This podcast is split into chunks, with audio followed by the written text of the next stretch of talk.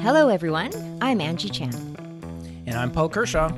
We're the hosts of Hard Truths, a podcast brought to you by Gen Squeeze about Canada's broken generational system and how to fix it.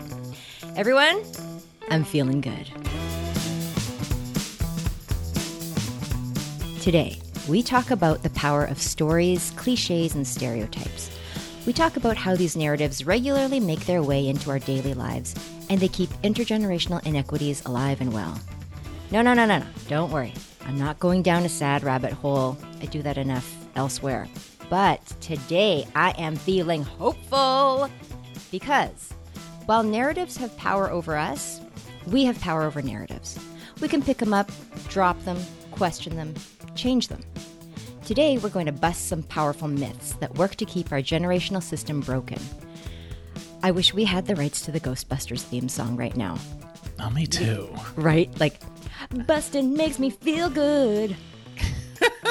well, we don't need it if you can sing it that well. it is the best lyric. But, anyways, bustin' makes us feel good. Paul, where shall we begin? Well, today let's talk about two myths. The first is going to be the myth of the lazy millennial, and the second is going to be the myth of the poor senior. They shape our beliefs about who is deserving of sympathy and support and who is not. And they work in opposite ways. One disadvantages younger Canadians, the other strengthens support for our aging population. And so I really want us to think about them together. Mm-hmm. Let's start with the lazy millennial. Ugh, I, I actually hate that phrase. We've all heard this myth. And what are like some of the stereotypes about your generation that you that kind of bother oh, you? Oh, so many, so many. But we don't want to work and are lazy. Yeah. Yeah, that's a big thing. Maybe we would would want to work if we knew that our work could actually amount to anything that we could save and actually like buy a house to live in. Meanwhile, we're going to be living yeah. paycheck to paycheck. Exactly. So maybe that's why we don't want to work. It's not that we don't want to work. It's just that we want our work to be worth more. Sound familiar? Yeah. Yeah, yeah. it's not fair. When I think about my generation and younger generation's options for accumulating wealth, the paths seem limited. We can work, but wages are a joke. They haven't even remotely kept pace with inflation. And I know you're going to tell me that relative wages have been getting worse over time. So I am. Great, great. Uh, we can buy real estate, but oh, yeah, that's increasingly out of reach. And then there's investing in finance. But frankly, at least for someone like me, I think I'm called a retail investor. Um, the system seems really complex and opaque. And by the way, can someone tell me what cryptocurrency is? I mean, really. I have to admit, this is when I start to feel uncomfortable because I think I get dangerously close to being accused of not being grateful or not recognizing my privileges, not taking responsibility for my choices. I think about those things a lot and I hesitate actually to talk about a lot of these things, I do feel uncomfortable. Well, I don't think you should feel uncomfortable. I don't think others should either even though I do think we all should feel grateful for our privileges when we have them, and we absolutely should take responsibility for our choices. But that doesn't mean we should accept myths that ultimately distract public attention away from how choices for younger people today are being constrained by comparison with the past. And, and the thing I want to do more than anything in this episode is to bust the myth that younger generations or millennials are lazy. It is just such BS. It is absolute crap because younger Canadians are twice as likely to get post secondary degrees and they pay more for the privilege. And they're more willing to work hard for less. The reality is that full time earnings are down thousands of bucks after we adjust for inflation for young people today by comparison with when baby boomers started out as young workers. And young folks are today less likely to land jobs that pay generous pensions or have extended medical benefits. And so we all have this growing concern, and rightly so, for the gig economy. Now, are younger Canadians entitled? Well, if you look at government entitlements, the reality is that retirees receive three times as much government support as do younger people. Are we consumerist?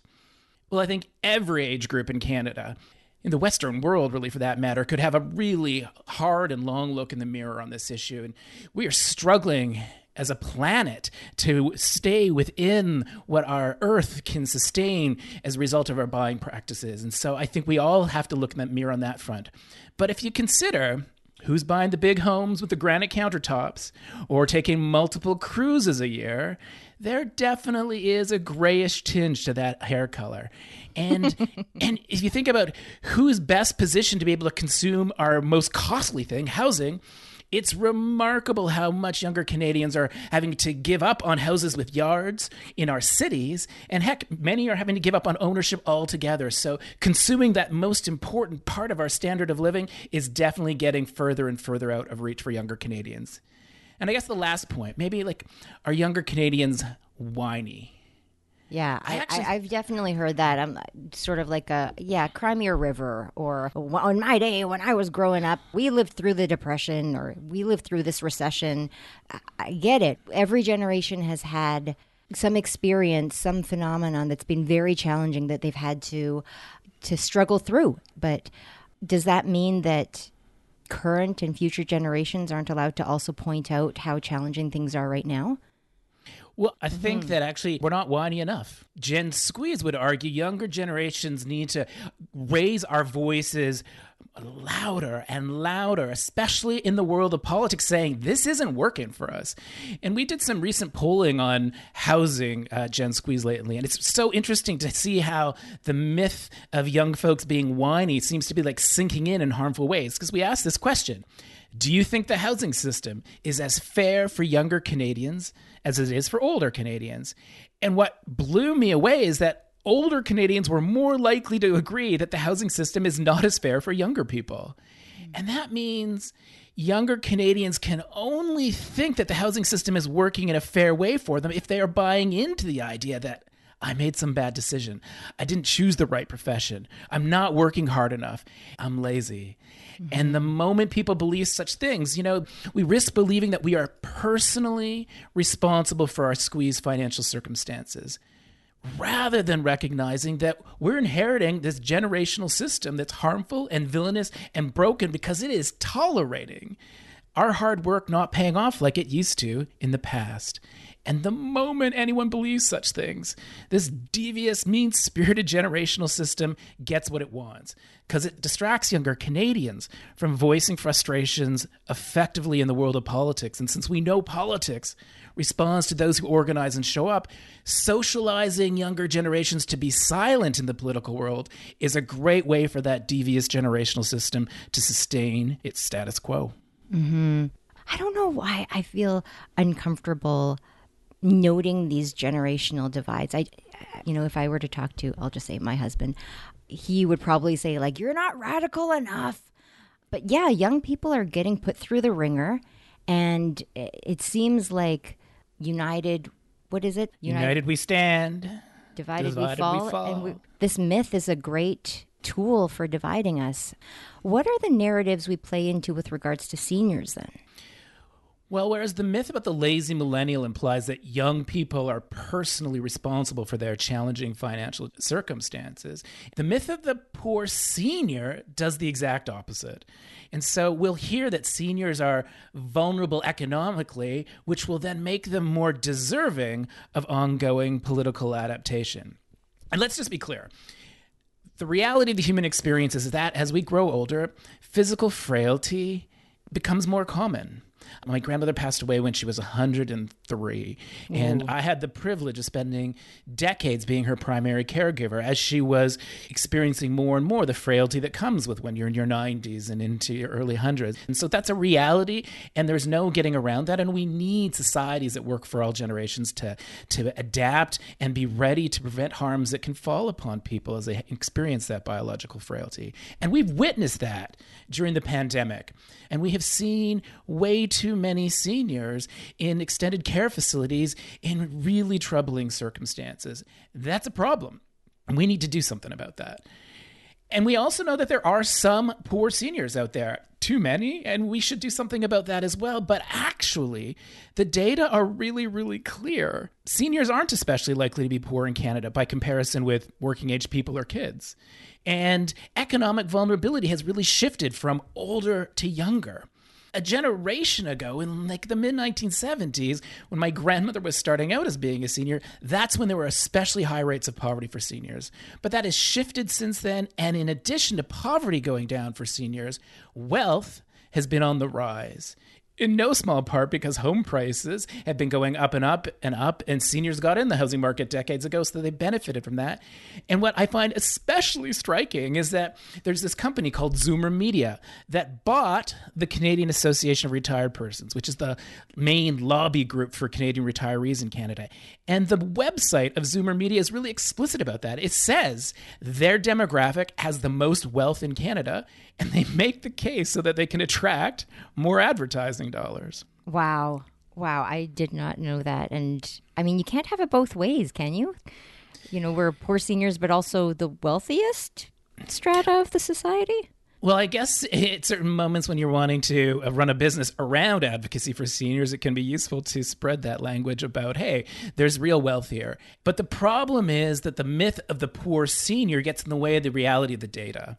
And unfortunately, governments will tend to believe the myth that retirees are economically vulnerable and not just biologically frail. And when they believe that myth, they fail to recognize that the big social problems of the past are no longer really the problems of the present. And when we fail to recognize that, then we have less reason to adapt our policy, which is exactly what that devious, villainous, broken intergenerational system wants. It wants to sustain the status quo. So as we deflect away the idea that young folks are inherently responsible for their squeezed economic circumstances, we simultaneously need to bust the myth that seniors aren't always economically vulnerable. And in fact, many have privilege and wealth. Yeah. I think you bring up a really good point that I'd like to explore a little bit more with you. And that's like, who are the people who perpetuate these myths? Yeah, it's a really good question. And I think that I don't think people are going out like, today I'm going to reinforce this myth. I think that the power of the myth is it's so pervasive that people repeat it without having to think about it. It's like a cultural habit. So I think, in my view, the power of the myth is at the systems level. It socializes us to not question how things have changed from the past. And so it leaves us stuck trying to fix yesterday's problem rather than adapting to new realities. Right. But right, what do you think? You have your own. You, you've got a different take, maybe. Well, maybe you are more I, radical than you think. I I got to be honest. I don't hear the poor senior myth as live as I hear the lazy millennial one. I think the default when I think about senior is wealthy because in really? my mind now they are the ones who are the homeowners and they're the ones who are doing that wealth transfer down to their family, their descendants. But the cynic in me says it's politicians that push out the poor senior trope when it's convenient for them. And it makes me think that they're trying to signal we see you, poor seniors. We're not going to let anything harm you. We're going to protect you. And I don't hear the same kind of sympathy, championing of young people as I as I do with our seniors. Well, maybe we don't hear about it as much in other spaces because that's part of its power. It works for you. Yeah. And, and I can't tell you how often I will go and take meetings with any of a range of MPs, MPPs, MLAs, and this idea will come up of like who is deserving. Yes. And that's I think really critical. Like one thing that seniors have going for them is that they have typically worked for decades before. Like they put in the time, and so that that time of hard work and effort makes people deserving. Whereas early in your lives, especially in sort of Western cultures, if you aren't taking personal responsibility for yourself, then you are failing on that front. And that is what the lazy millennial myth is all about. And the moment you're not willing to work hard is the moment that we can then say, you're not deserving of our adaptation. It's your fault. Yes. And that's the risk because we are telling generations of younger people ah, you're at fault for a system that is not rewarding hard work like it used to. And like the facts are beyond contestation. I heard that line in a movie. I just love it. Like they are beyond contestation. The data show that full time earnings are down thousands of dollars once you adjust for inflation for young folks. And all the while, we know home prices are up hundreds of thousands of dollars. So, when, in terms of like your major costs of living, hard work doesn't cover it like it used to. Mm-hmm. And that is no young person's fault. That is a societal problem. And you nailed our reticence to deal with it in the world of politics because dealing with it partly means we need to disrupt the idea that seniors are poor and may need to say you're powerful and wealthy. And that's a hard thing to tell anybody. Yeah, yeah. I think when we say seniors are powerful and wealthy, we're not saying that seniors have not worked hard. But we've all drunk the Kool Aid in some way, in that we're all at the same time the subjects of these myths and tropes, but we're also the writers, the tellers, the willing listeners of these stories. So then it's hard truth time. Is our system broken or is it doing exactly what we designed it to do? Is this the system we deserve? Yeah, I think that's such a powerful question. I think that we need to recognize we are getting the systems that we are tolerating and unintentionally maybe designed. And we need then to recognize what sustains that. You know, it makes me think have you ever heard the phrase the bank of mom and dad? Mm hmm. Yes. I friggin' hate that phrase.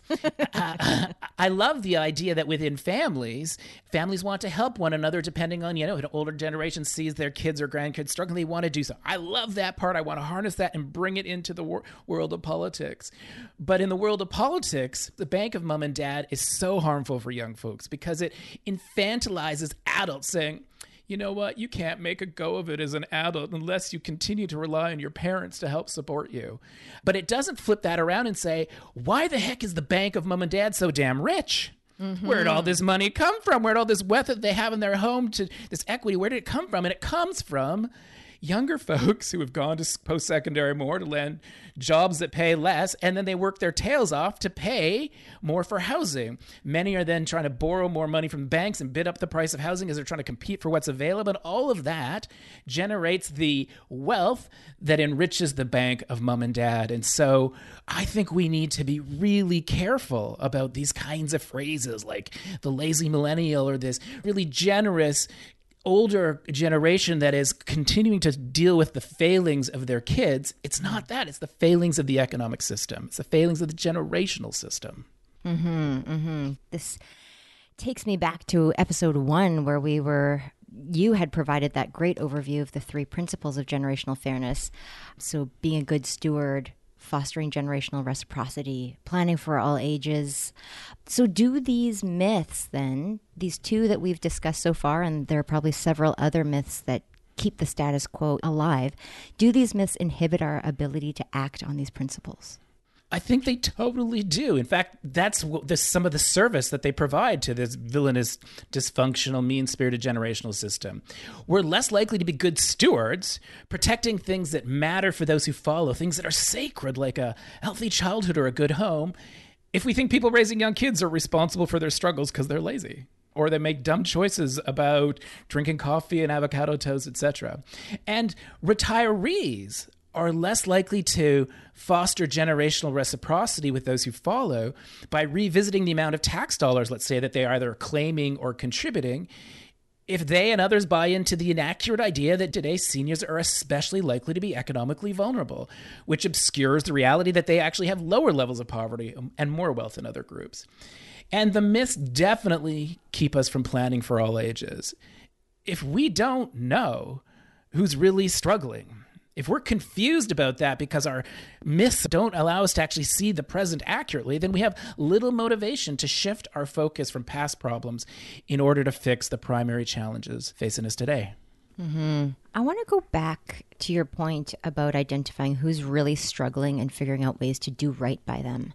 In general, I think our society accepts that when we do harm to someone, we need to reckon with the damage. So if I break your window, I need to fix it right? We, we get that.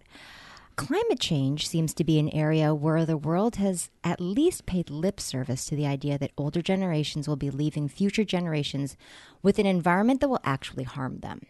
And I feel like there's movement to address those harms.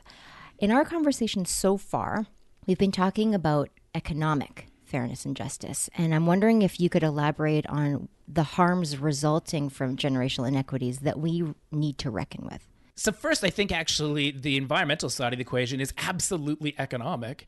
And if you think about just the fight that Canada has gone on for years to try and normalize the idea that polluters should pay for their pollution, And that ultimately is what led us to put a price on pollution. And heck, your husband led Gen Squeeze into the Supreme Court of Canada to defend the idea that if we don't put a price on pollution, we are discriminating against uh, younger and future generations because we are putting at risk the very conditions that sustain the economy and conditions for their health today and going forward. And then more generally, like what are the harms that we are leaving and not thinking about how to pay for? Well, an affordable home that is in reach for what people earn, that have enough bedrooms for their kids with enough access to the ground so you can send them to play out in the backyard rather than play on a balcony. Like that has been lost in so many of our cities. But the moment a group like Gen Squeeze says, okay, those of us who are benefiting from the rising wealth we're accumulating because prices are rising, eroding affordability for those who follow, the moment we put onto the radar the possibility that we should contribute slightly more in taxation, we will get angry emails saying, F off and die. Hmm. Literally, that's what will come into our inbox. And then think about our country in Canada has been especially slow to invest in the generation raising young kids when it comes to childcare. Like we're at the bottom of the international barrel. We're below the United States on that front. And it's only the last months that we have actually been making some headway on this vision of $10 a day childcare and having our federal government invest serious dollars to make that come to fruition in the years ahead. It's taken literally since 1970 and there was a Royal Commission on the Status of Women that first proposed a national childcare program. And these are symptoms of the intergenerational disease that is causing those who are creating harm to think that they don't have responsibilities to fix it. Yeah. I, I think when we're talking about how to contribute to generational fairness, there are some people who will be moved by a moral imperative to do so. And I'm wondering okay, for others who aren't moved, in that way, what might be the self interested motivations for us to work in solidarity across all generations? Well, I can definitely give you the financial sort of self interested side. No matter what, as we have an aging population, that puts pressures on our federal and provincial budgets, whether you want retirement income support or you're wanting medical care as you're aging, and you need people who follow in your footsteps to be paying for that. Like you need them to be successful enough to contribute the tax dollars that are going to keep those services available. But we talked about something that I think is actually much more powerful to motivate people last time, episode one again, and that is love. Love. You know, I use the language of the aging population, and that's kind of like a dehumanizing phrase. It's our aging parents and grandparents and aunts and uncles who generally love us. And they want to get it right for their kids and grandchildren. Grandmothers, in particular, I think are such a darn powerful force in society. And what I want, though, was more and more is grandmothers to raise their voices here in Canada to draw attention to our broken intergenerational system because the prospects for the decades ahead when you think about the combination of climate change, hand in hand with an economy that is not making hard work pay off because our major cost of living is so out of reach, those are big challenges ahead. And I don't think that's the legacy that our aging parents and grandparents had wanted to leave. And so rather than they're thinking, what's in my financial interest? I think the very love they have for their kids and grandchildren can motivate it, so long as they retain enough love, not just for their kids, and not just for their grandchildren, but the generations in which their kids and grandchildren belong. Because it's spreading it from the, the family table to the political table. And that's where we need that love to extend. Yes. Quick shout out to my grandma. Speaking of the power of grandmothers and the love of grandmothers, she straight up asked my husband and I, this is election time, by the way. She's like, you know what? I'm at the end of my life you tell me how to vote in the way that serves wow. you best. And I'm like, what? But she's thinking about it like that. We were floored. And all you grandparents out there, if you're looking for some ideas on how to support kids and grandkids, that there's an idea for you. That's a powerful question. I know. So, so far, we've been talking about two very powerful myths that have really served to both maintain the status quo and distract us from doing some really great work in identifying and addressing the problems honestly. But, listeners, I told you at the top of this episode I'm feeling hopeful, and I'm going to bring us back to that hope. Paul, please tell us how Gen Squeeze has been doing some really great work in busting these myths. Well, it absolutely is the case that the organization of Gen Squeeze has really tried to see its role in being this mythbuster on behalf of literally generations. And we've spent over a decade now engaging with mainstream media and political leaders to make the case that economic vulnerability has shifted from older to younger generations. And like in 2019, we were working with the federal government on their budget and we convinced them to have an entire annex in that budget that focused on the squeeze facing younger generations. And then the pandemic came. Mm-hmm. And in a really interesting way, given that, as we've discussed, COVID inflicts the highest rates of mortality on the elderly people in our lives who we love. We didn't want to distract from the important work needed to protect seniors.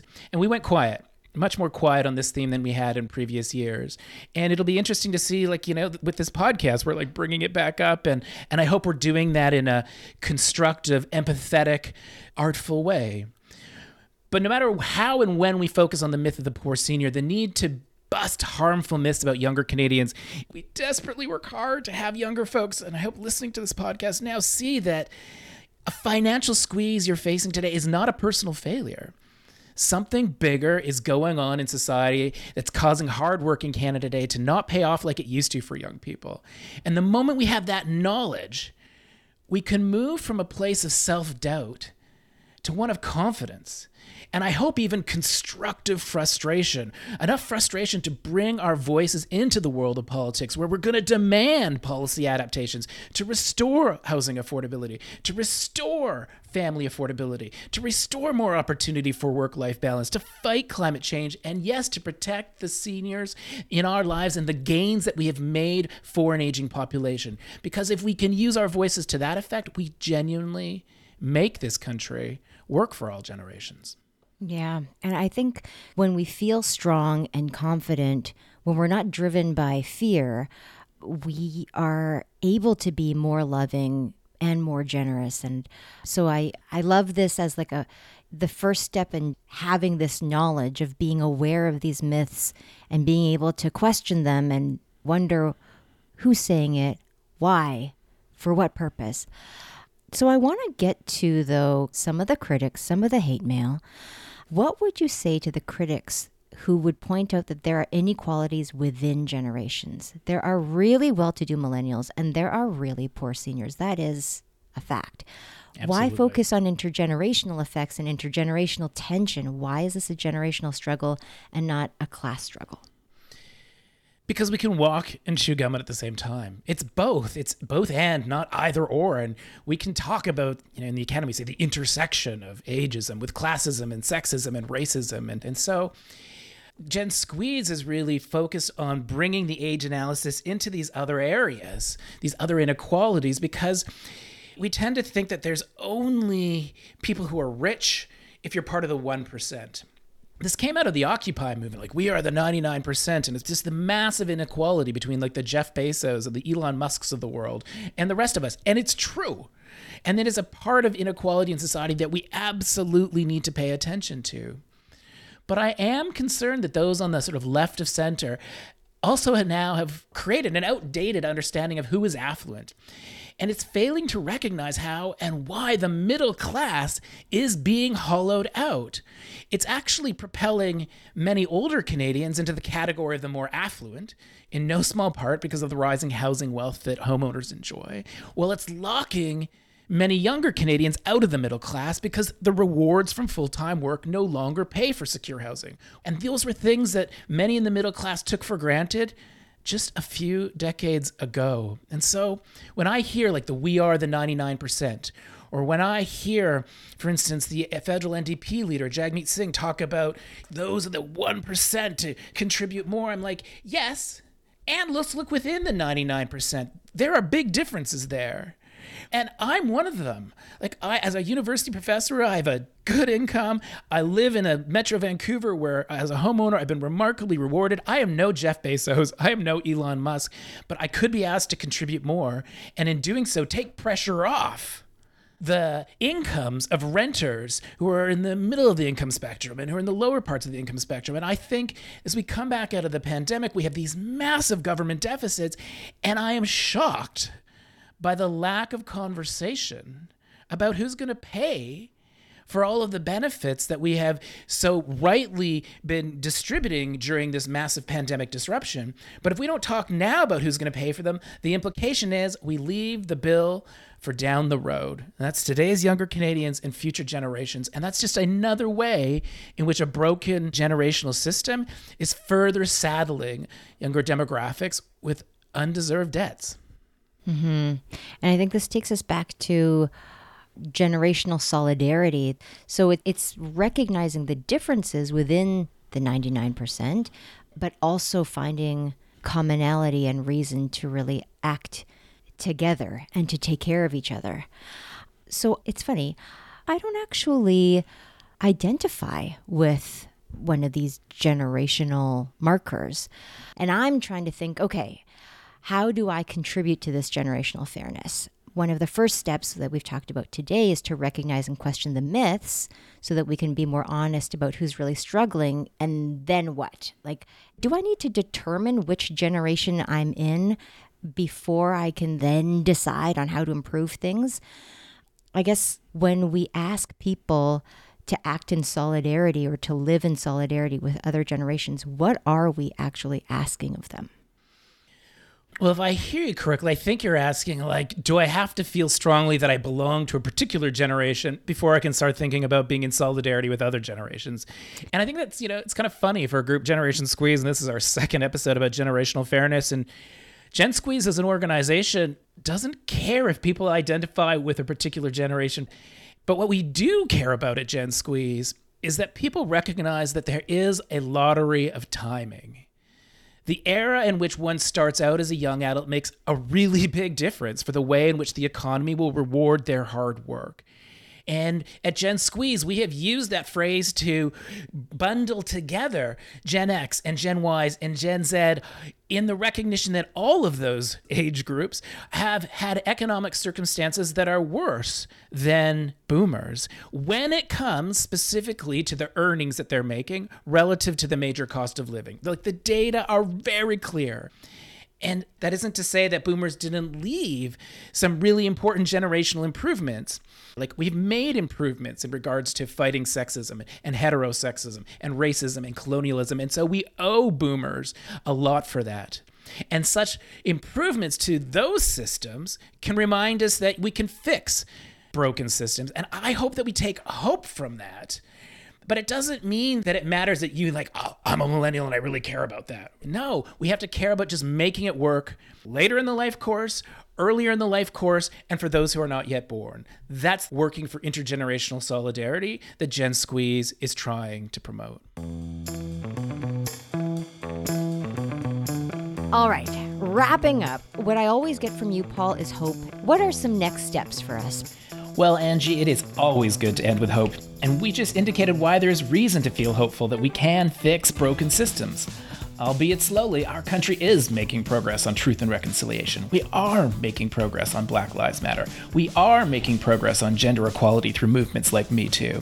And these successes are inspiring and they reveal we can make progress to fix the dysfunctional intergenerational system too. So, as we discussed today, one important thing that movements do is bust myths to change narratives. And when our listeners next hear the myth of the lazy young person, challenge it. Or when you come across the myth that most seniors are poor, empathetically question that outdated stereotype too, not to bring retirees down, but to foster intergenerational solidarity. Thank you, everyone, for lending us your ears today. Please join us for our next episode where we talk about the budget the sexy budget. Budgets that are sexy.